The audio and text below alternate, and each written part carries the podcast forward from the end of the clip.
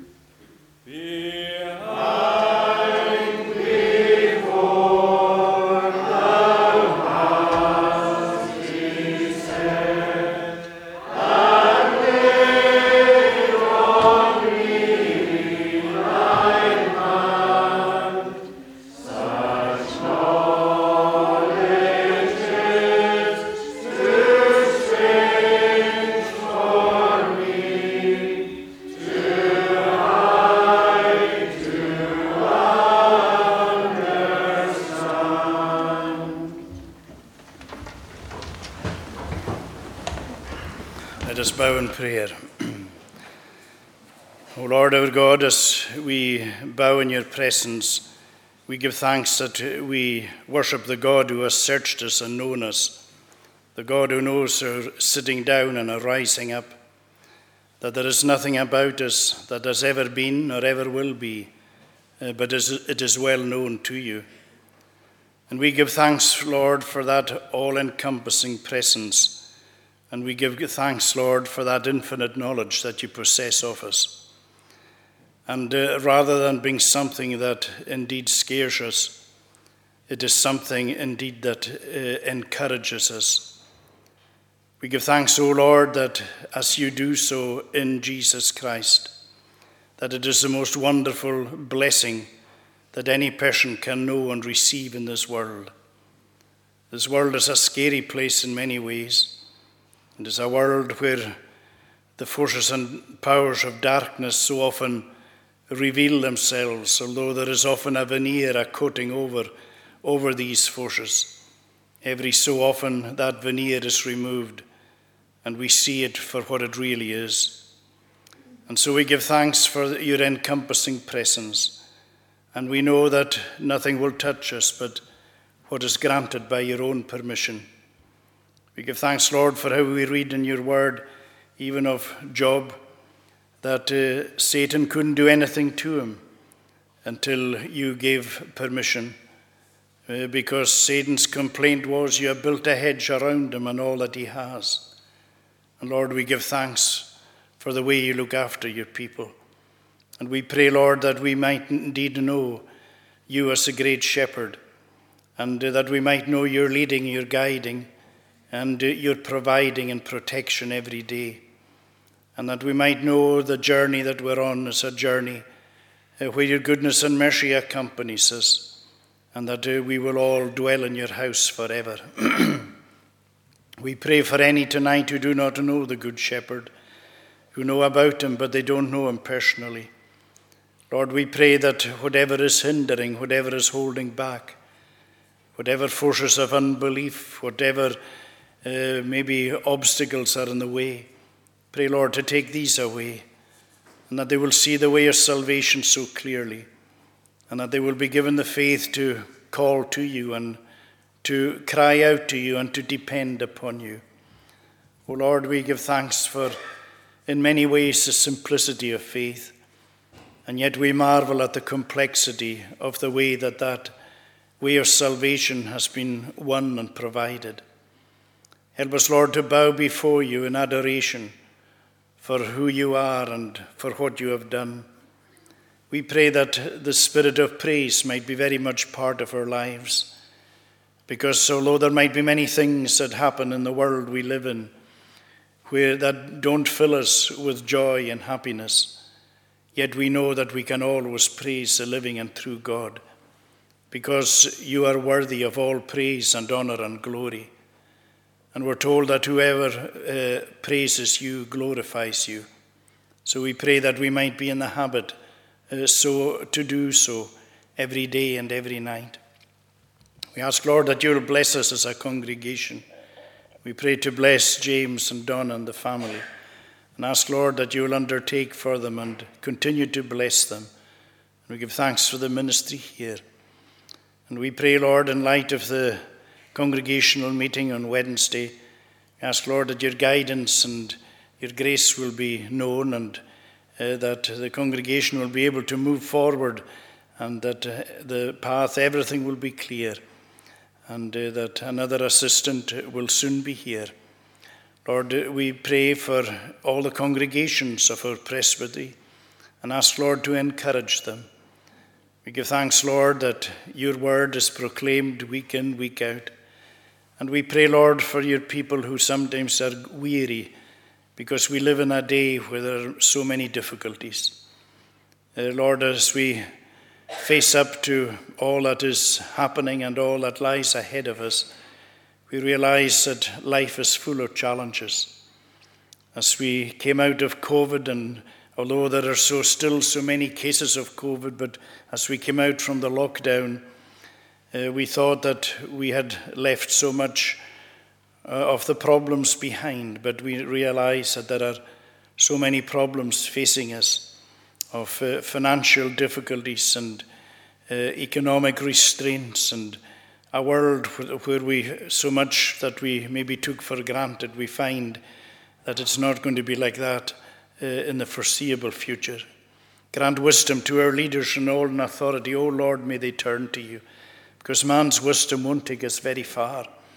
But we pray that it might be the wisdom from God that will be implanted into their hearts, that they will look to you, that they will recognize that they're looking to you.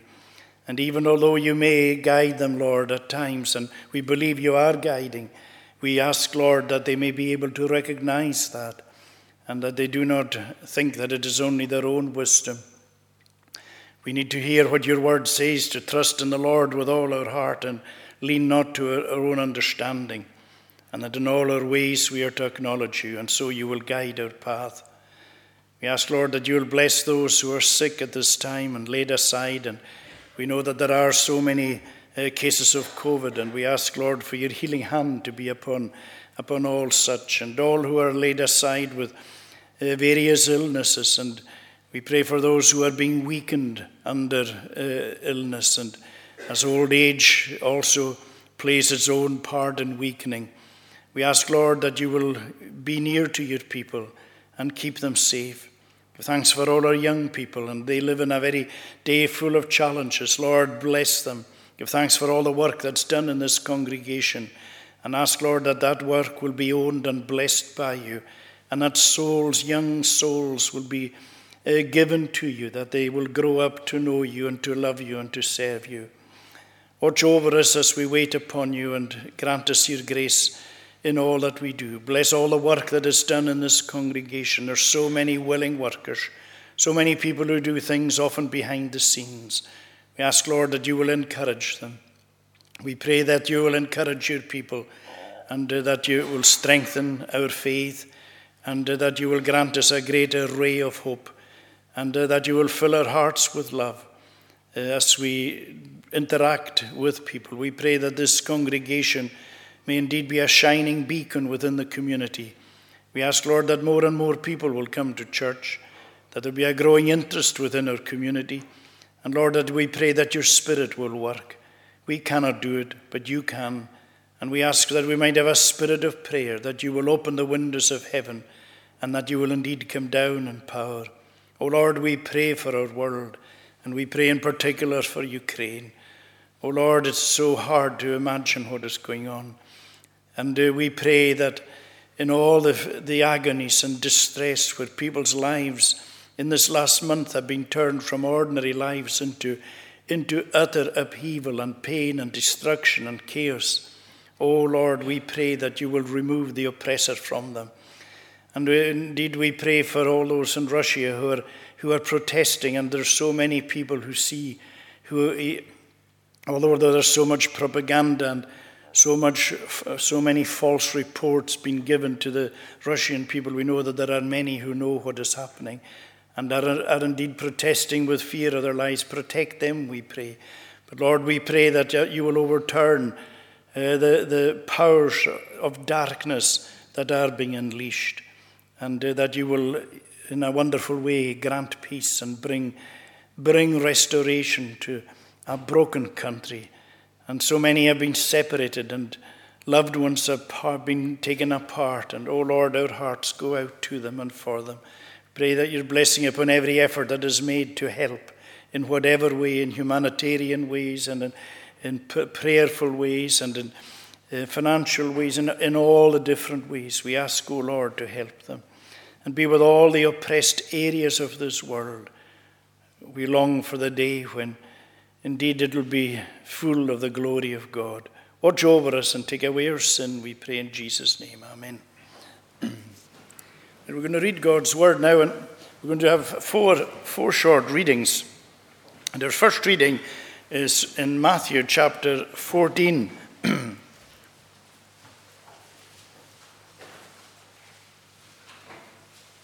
Matthew chapter 14. And we're going to read from verse 22. Matthew 14 at verse 22. Immediately he made the disciples get into the boat and go before him to the other side while he dismissed the crowds. And after he had dismissed the crowds, he went up on the mountain by himself to pray. When evening came, he was there alone. But the boat by this time was a long way from the land, beaten by the waves, for the wind was against them. And in the fourth watch of the night, he came to them walking on the sea. But when the disciples saw him walking on the sea, they were terrified and said, It is a ghost. And they cried out in fear. But immediately Jesus spoke to them, saying, Take heart, it is I, do not be afraid. And Peter answered him, Lord, if it is you, command me to come to you on the water. He said, Come. So Peter got out of the boat and walked on the water and came to Jesus. But when he saw the wind, he was afraid, and beginning to sink, he cried out, Lord, save me. Jesus immediately reached out his hand and took hold of him, saying to him, O you of little faith, why did you doubt? And when they got into the boat, the wind ceased, and those in the boat worshipped him, saying, Truly, you are the Son of God. Now let us turn uh, to Psalm 139. Psalm 139 in the book of Psalms. Psalm 139. O Lord, you have searched me and known me. You know when I sit down and when I rise up. You discern my thoughts from afar. You search out my path and my lying down and are acquainted with all my ways. Even before a word is on my tongue, behold, O Lord, you know it altogether. You hem me in behind and before, and lay your hand upon me. Such knowledge is too wonderful for me. It is high, I cannot attain it. Where shall I go from your spirit? Or where shall I flee from your presence? If I ascend to heaven, you are there. If I make my bed in Sheol, you are there. If I take the wings of the morning and dwell in the uttermost parts of the sea, even there your hand shall lead me, and your right hand shall hold me. If I say, Surely the darkness shall cover me, and the light about me be night, even the darkness is not dark to you. The night is bright as the day for darkness is as light with you.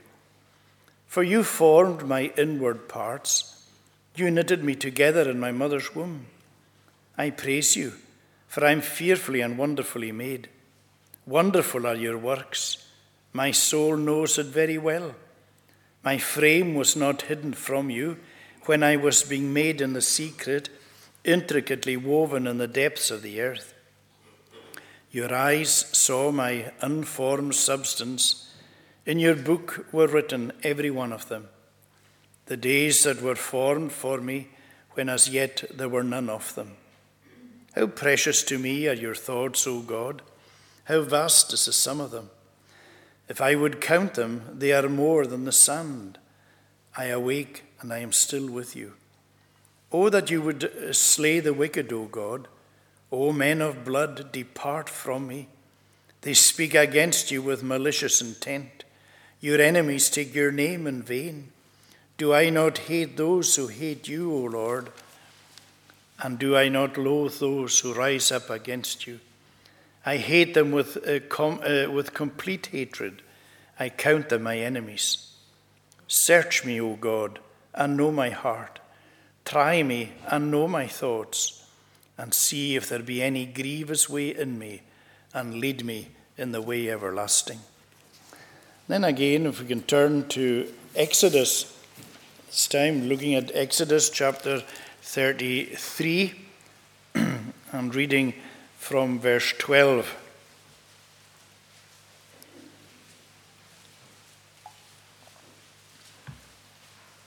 Exodus 33 and from verse 12.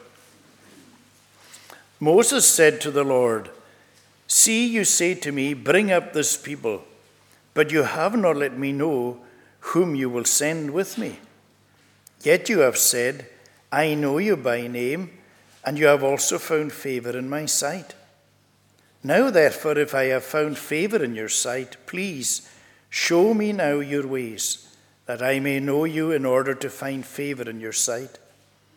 Consider too that this nation is your people. And he said, My presence will go with you, and I will give you rest. And he said to him, If your presence will not go with me, do not bring us up from here. For how shall it be known that I have found favor in your sight, I and your people? Is it not in your going with us, so that we are distinct, I and your people? From every other people on the face of the earth. The Lord said to Moses, This very thing that you have spoken I will do, for you have found favor in my sight, and I know you by name. Moses said, Please show me your glory. And he said, I will make all my goodness pass before you, and I will proclaim before you my name, the Lord, and I will be gracious to whom I will be gracious and will show mercy on whom I will show mercy. But he said, You cannot see my face, for man shall not see me and live. And the Lord said, Behold, there is a place by me where you shall stand on the rock. And while my glory passes, but I, but I will put you in a cleft of the rock, and I will cover you with my hand until I have passed by. Then I will take away my hand, and you shall see my back, but my face shall not be seen. And then finally, our last reading is in Isaiah, the prophecy of Isaiah chapter 6. Isaiah chapter 6.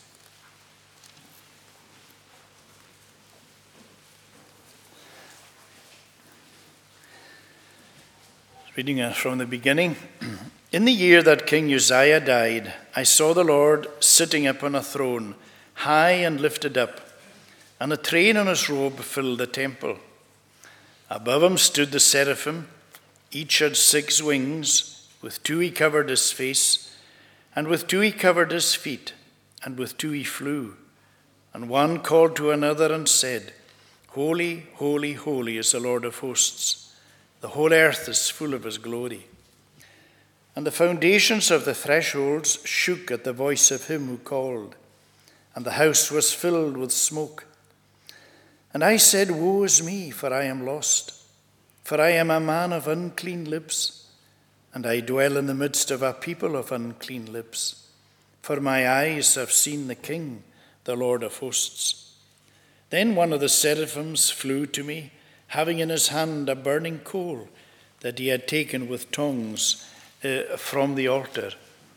And he touched my mouth and said, Behold, this has touched your lips. Your guilt is taken away, and your sin atoned for. And I heard the voice of the Lord saying, Whom shall I send? And who will go for us? Then I said, Here am I, send me. And he said, Go and say to the people, and so on. Amen. And may God bless to us these readings of His own uh, holy word. We're going to sing again uh, to God's praise from Psalm 138 in Sing Psalms. Psalm 138 and Sing Psalms. We're going to sing verses 3 to the end. Psalm 138 from verse 3 to the end. The very day I called to you, you gave an answer to my plea. You made me bold within myself. With new resolve, you strengthen me.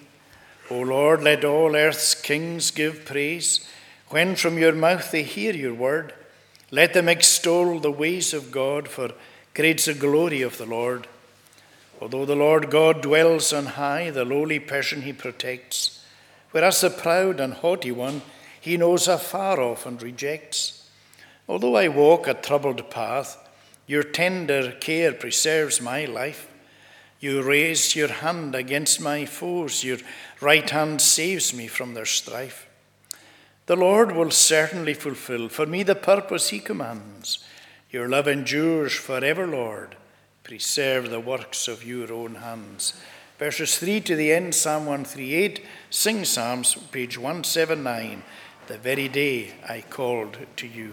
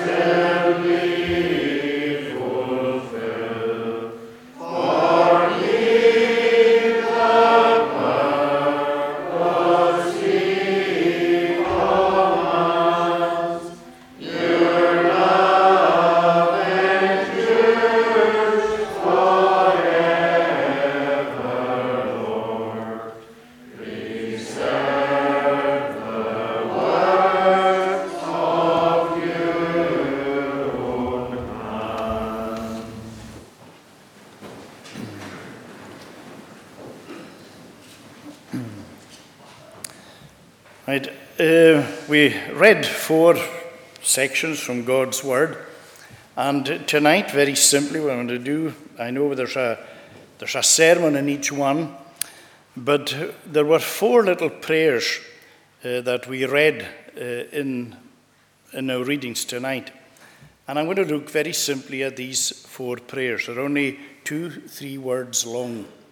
But they're the kind of prayers that I'm sure we all, at one time or another, that we've prayed, or if we haven't, we certainly should uh, have prayed.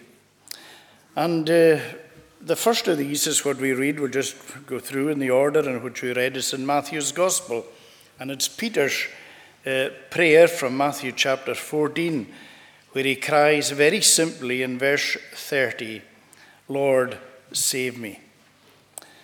Now, I'm quite sure that this is the first cry that you tonight, here as a Christian, will have cried to the Lord where you really, really prayed. One of the great blessings, I'm sure, for all of us, I would love to say, but I would say for that, certainly for most of us, is that we're brought up saying our prayers. And we can't put too much a price on that. If you here tonight, if you're a young person, and you've been taught to say your prayer from the, from the earliest, that is a great, one of the greatest blessings that could ever be given to you in life. Uh, because it sets a pattern uh, for life. But you know, as we go on in life, sometimes, sadly, we maybe drift away. But the time comes when we come to realize how important it is to have the Lord. Because, you know, people can be sitting in church, you can sit in church year in, year out, and somehow the reality of what is being said passes you by. You know that Jesus Christ has died for sinners, but somehow you're kind of resting in this kind of abstract way in which you think, well, Jesus has died for sinners, so I'll be safe.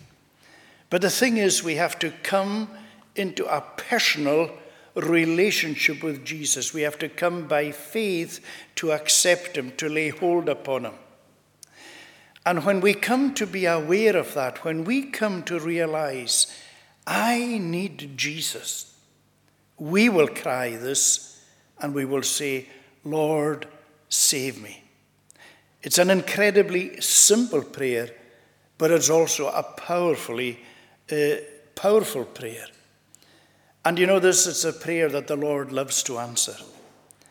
Because those who truly cry to the Lord to be saved will be saved. Because Jesus says that. Uh, Seek and you shall find. Ask and it will be given you.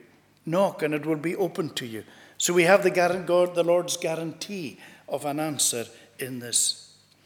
And that's exactly what happened in a sense in Peter's life, because we see that uh, Peter uh, was in, a, in, a, in great distress when he called that. And that is true for those who come to faith in the Lord Jesus Christ. There is a distress within the heart and within the soul. And you know, the wonderful thing is this that once Jesus saves you, he saves you forever. You can't be safe in Christ and then fall out of his hand, out of his grasp. He tells us that. No one can pluck them out of my hand. No one can pluck them out of the Father's hand.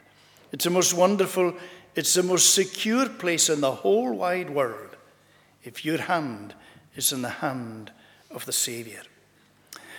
Having said that, that doesn't mean that once we come to faith in the Lord Jesus Christ, then that everything, every day, runs really smoothly. You and I know it doesn't. Life is full of ups and downs. And uh, it's along, when we go along these uh, kind of journeys where we find our, our life up and down, we discover that we need to often cry or pray this prayer. You see, when we journey by faith, when our faith is vibrant, then it changes life we're able to, we're able to see things in a, in a really good way. If, if tonight you're full of faith and your vision of Jesus is really clear, that there's nothing really between you and Jesus, it's a clear vision, then your walk tonight is a great walk. But you know, far too often we allow things to get in the way. And so often as we journey through life, we find that we're not walking in the way that we should, that our faith isn't as vibrant as it should be. Our faith, of course, doesn't rest in faith. Faith is not resting in faith, faith is resting in Jesus. And like Peter, there are times that our faith wobbles, and there are times that we begin to sink, and times we feel we're going down. So, what happened? Well, we know, we know the story and we've preached on this before, but just to refresh our mind, what happened to Peter? Well, two glaring things. First of all, there was a, when, when the Lord uh, commanded uh, Peter to come to him, we know that Peter began to walk on the water. And his focus was on Jesus. That's all that took up his, his, his whole focus was upon the Lord Jesus Christ as he walked. But then we know what happened. He began to look around him. And when he saw the surge of the sea, because there was a storm. And when he saw just these heaving breakers, no doubt he said to himself, What am I doing? I'm doing the impossible. I can't walk here. Because while he was focused upon Jesus, he was walking. But the moment his eyes were taken off Jesus, he began to sink. And you know, that's what happens to you and to me so often as well. Because we far too often take our eyes off Jesus.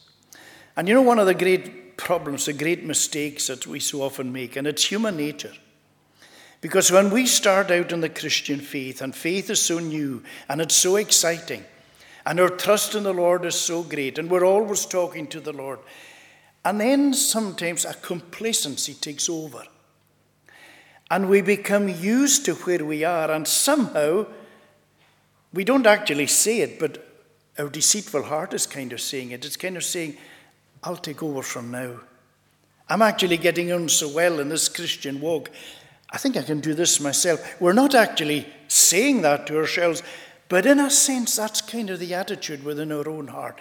Somehow we begin to think that we have something to do in this, that we are playing our part, that, that it's ourselves that are taking us along like this. It's not.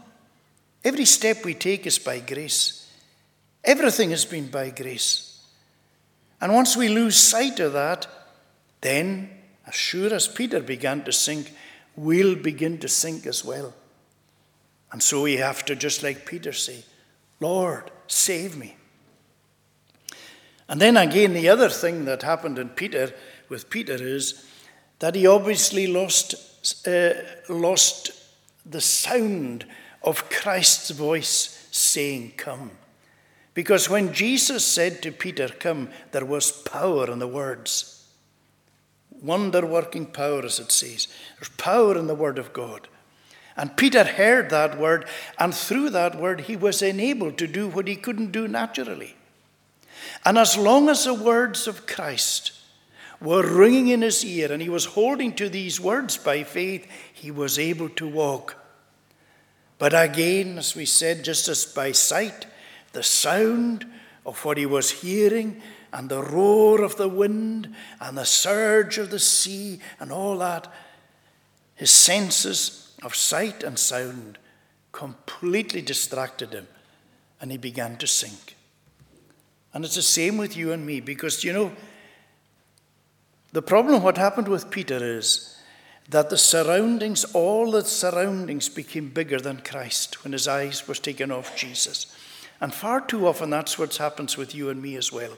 As we journey through life, the problems, the issues, the difficulties, the troubles, the trials, all these things that come our way, which they will, if our faith is not right, these troubles are often bigger than Christ in our view.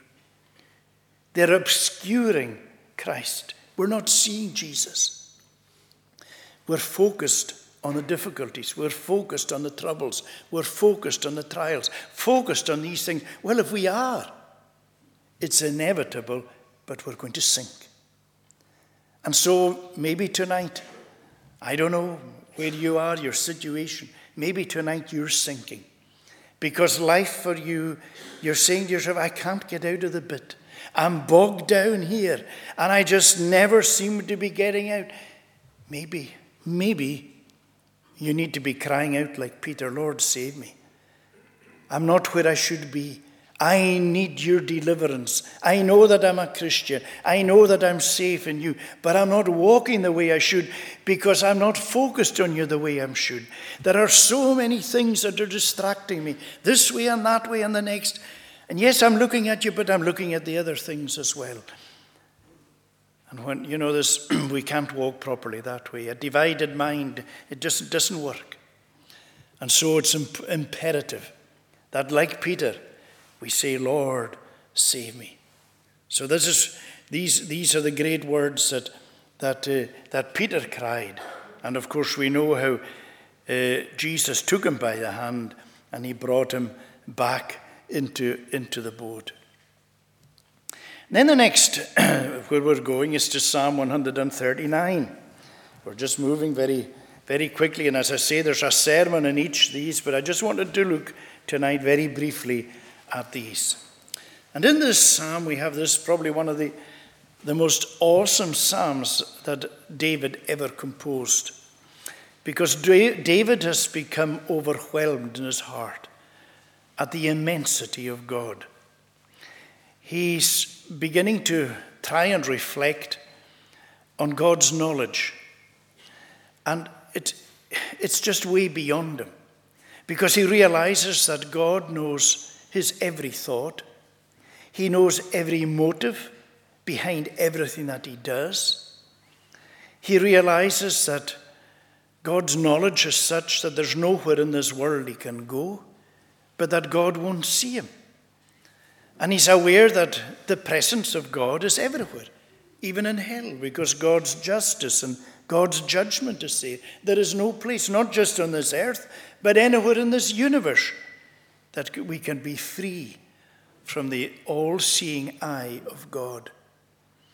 And so, as David is reflecting upon these things, and he's thinking about himself and of how he was made, of how he was formed, and these are wonderful words that we see uh, as, as David is reflecting on just how, in many ways, insignificant he is in the presence of God, and yet of how precious he is in the presence of God. Because when he begins to think upon the wonder of the human frame, of how intricately wonderful that he was woven in his mother's womb, he just he can't get over. He's, he's just, as it were, blown away by it.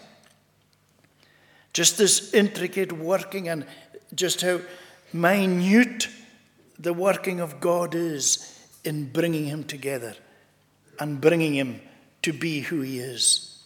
And yet, when he measures it against the immensity of this universe, and above, way beyond that, the immensity of God, it's like it's all too much for him. And that's why he says such knowledge is too strange for me. It's too high to understand. And I'm sure you and I have often said that as well. And in, excuse me, in, in light of all this, David says to the Lord, Lord, search me, O Lord. Search me. Now, he began the psalm uh, by saying that, O Lord, you have searched me and known me. He, David knows that. But David is now saying at the end in verse 23 Search me, O God, and know my heart. You see, David was a great man of God. And David wanted, wanted to be the best that he could for God. He wanted to be a great ambassador. Long before Paul said, We are ambassadors for Christ. David's great aim was to be an ambassador for the Lord in this world, and he was a wonderful ambassador, a man after God's own heart. But David was very aware of who he really was and all that was lurking away in the depths of his heart. Of course, some of that came to the fore in David's life. And it disturbed him no end. Remember, Psalm 51 and Psalm 32 are great examples of where David is facing up to really who he is. Against thee, the only, have I sinned, where David sees the enormity of his sin and he realizes that he was conceived in sin, that his whole, his whole being is wrong. And it's, it's, it's actually quite a frightening discovery. Because, you know, one of the things that we don't really want to do is to go into serious soul searching, to dig down deep. Because, you know, the moment that we dig down deep, and if we do so against, in the light of God's word, it becomes very, very uncomfortable.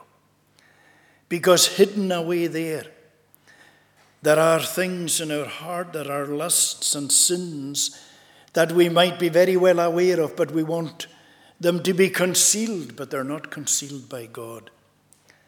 And there might be many things that we're not even aware of. Because the reason why sometimes we do or say sinful things or act in sinful ways is not because of something very obvious, but something very hidden, something very sinister that lies way down below.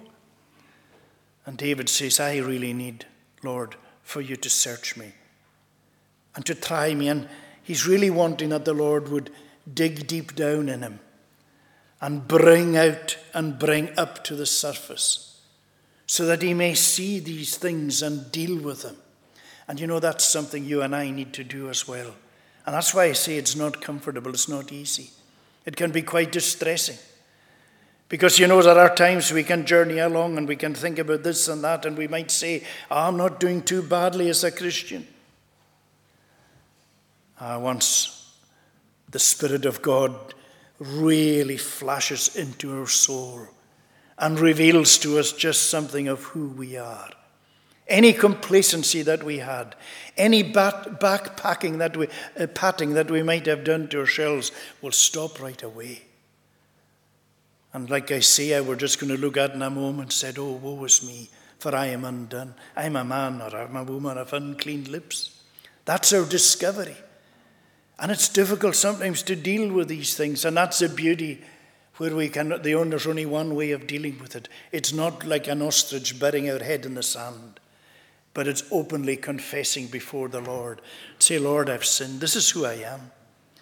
And if we want to make progress in the Christian life, and want to be good ambassadors for the Lord, then we have to deal with these things, however painful and however uncomfortable. We're told in the scripture to mortify, to put to death.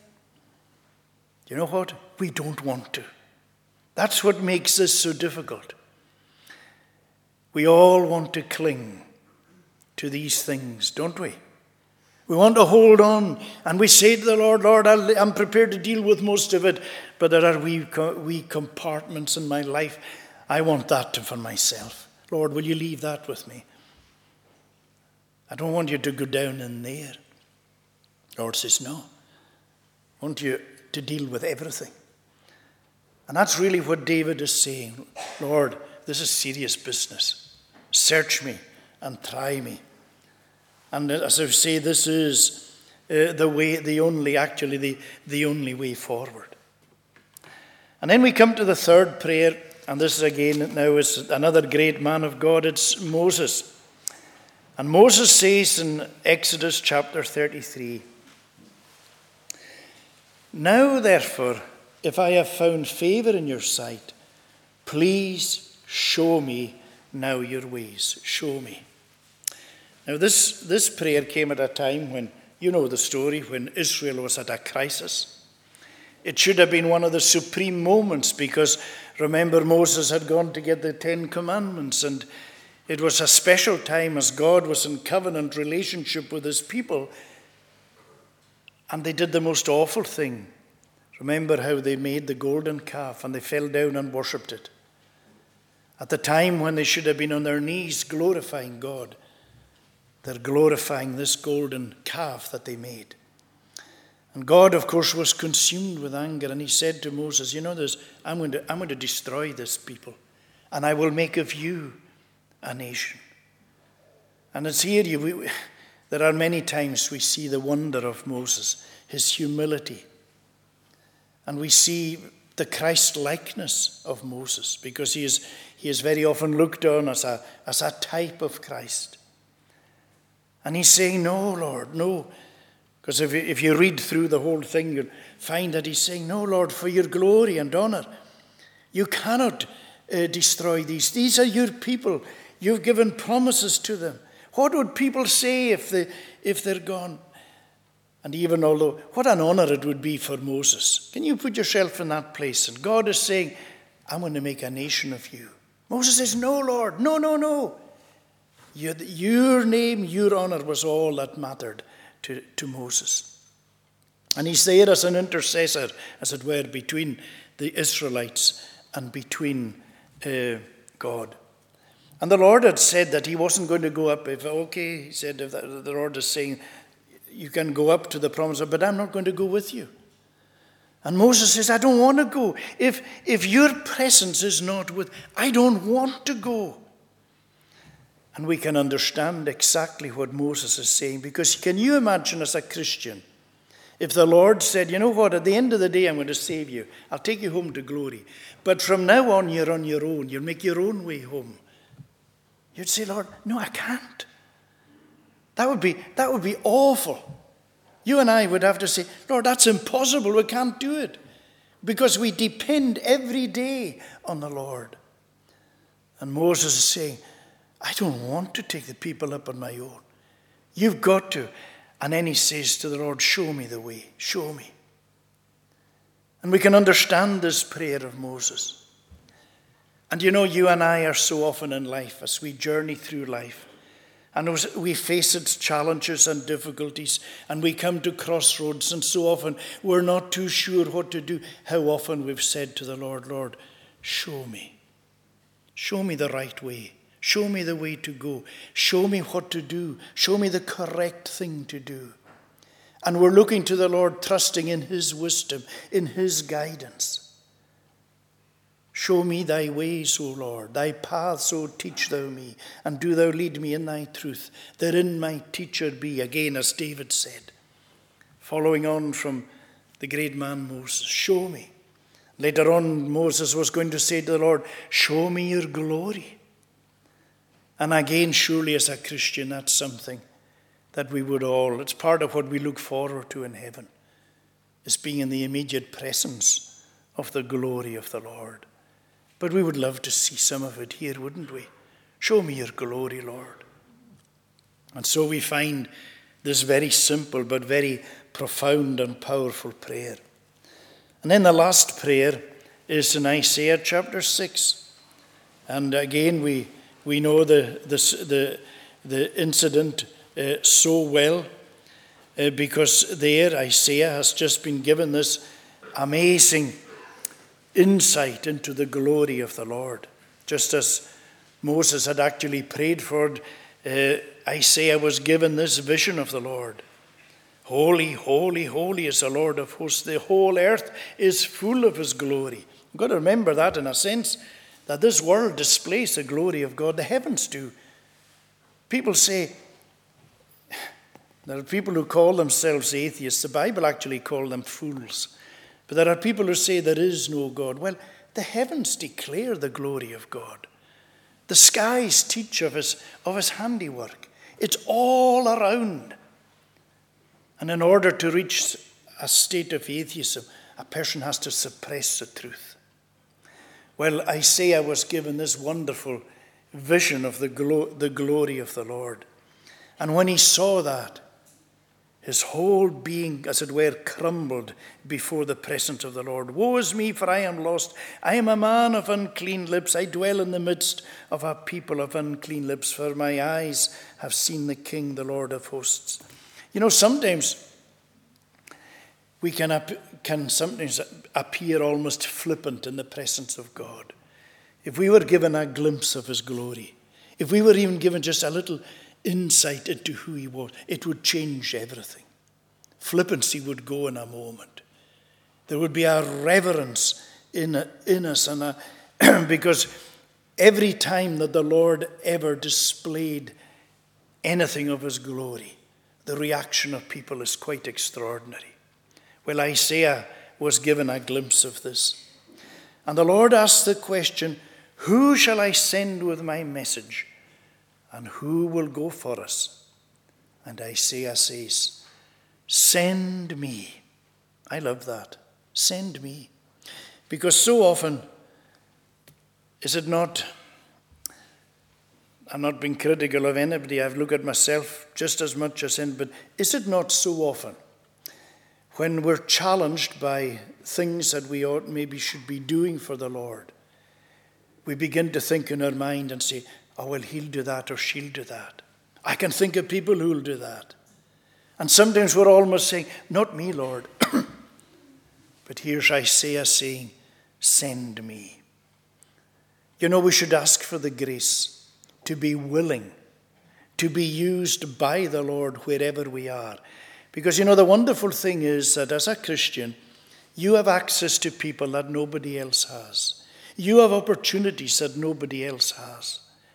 Ask the Lord to send you out into these places of opportunity so that you'll be a witness for Him, that you will bring His light and His love and His grace into whatever situation you are, that you might be willing to be used by the Lord. Maybe the Lord is speaking to somebody very personally tonight here. Maybe somebody's, cha- somebody's being challenged. Maybe in the quietness of your own heart, you're saying, Lord, send me. Well, I was willing to be sent. Are you, am I willing to do whatever the Lord would have us do? Four lovely little prayers. May these prayers be, be our prayers. Save me. Search me. Show me. Send me. May these prayers be part of your life and my life. Let us pray. Lord our God, we pray to bless us tonight. And we give thanks as we just look very briefly at four little prayers in your word. We pray that the fullness of what these prayers uh, actually mean uh, might be a reality within our own lives. We pray that you will bless us and take us to our homes safely. Bless all our families, all our loved ones. Do us all good, we pray. We need you. We need you at every step, at every turn. And we ask that your grace and mercy and peace may indwell us and surround us all the days of our life. Forgive us, we pray, in Jesus' name. Amen. We're going to conclude singing from uh, Sing Psalms and Psalm 130. Psalm 130 and Sing Psalms.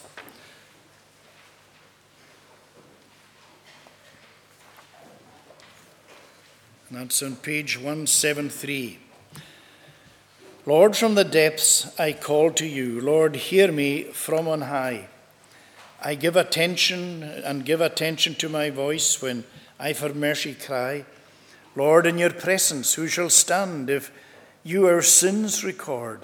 But yet forgiveness is with you that we may fear you, Lord. I wait, my soul waits for the Lord. My hope is in his word.